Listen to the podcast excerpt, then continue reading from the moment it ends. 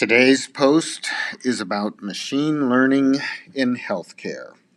There has been a constant effort in healthcare to use more information technology to improve care and outcomes. Artificial intelligence and machine learning are two of the heavily promoted technologies in recent years, and an article in the New England Journal of Medicine discusses their potential for medical uses.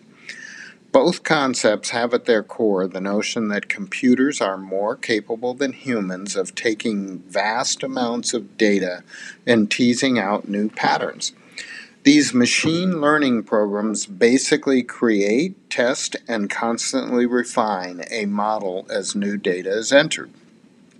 The endpoint supposedly will be a situation where the computer basically tells a clinician what the best treatment for a patient is, or maybe we just eliminate the clinician.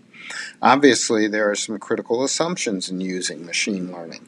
One is that all necessary data is available and that it is accurate. Good luck with that in healthcare. Another is that all health situations are not unique.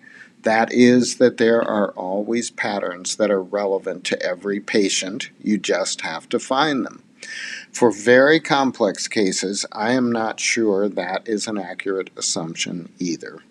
Some machine learning use cases are more purely administrative, for example, language translation, finding data in existing health records, or turning recorded medical notes into written ones.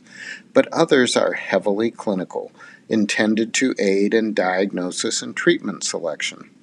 On the one hand, clinicians make plenty of mistakes today relying on their own judgment and experience and existing information technology, so maybe computers won't be any worse.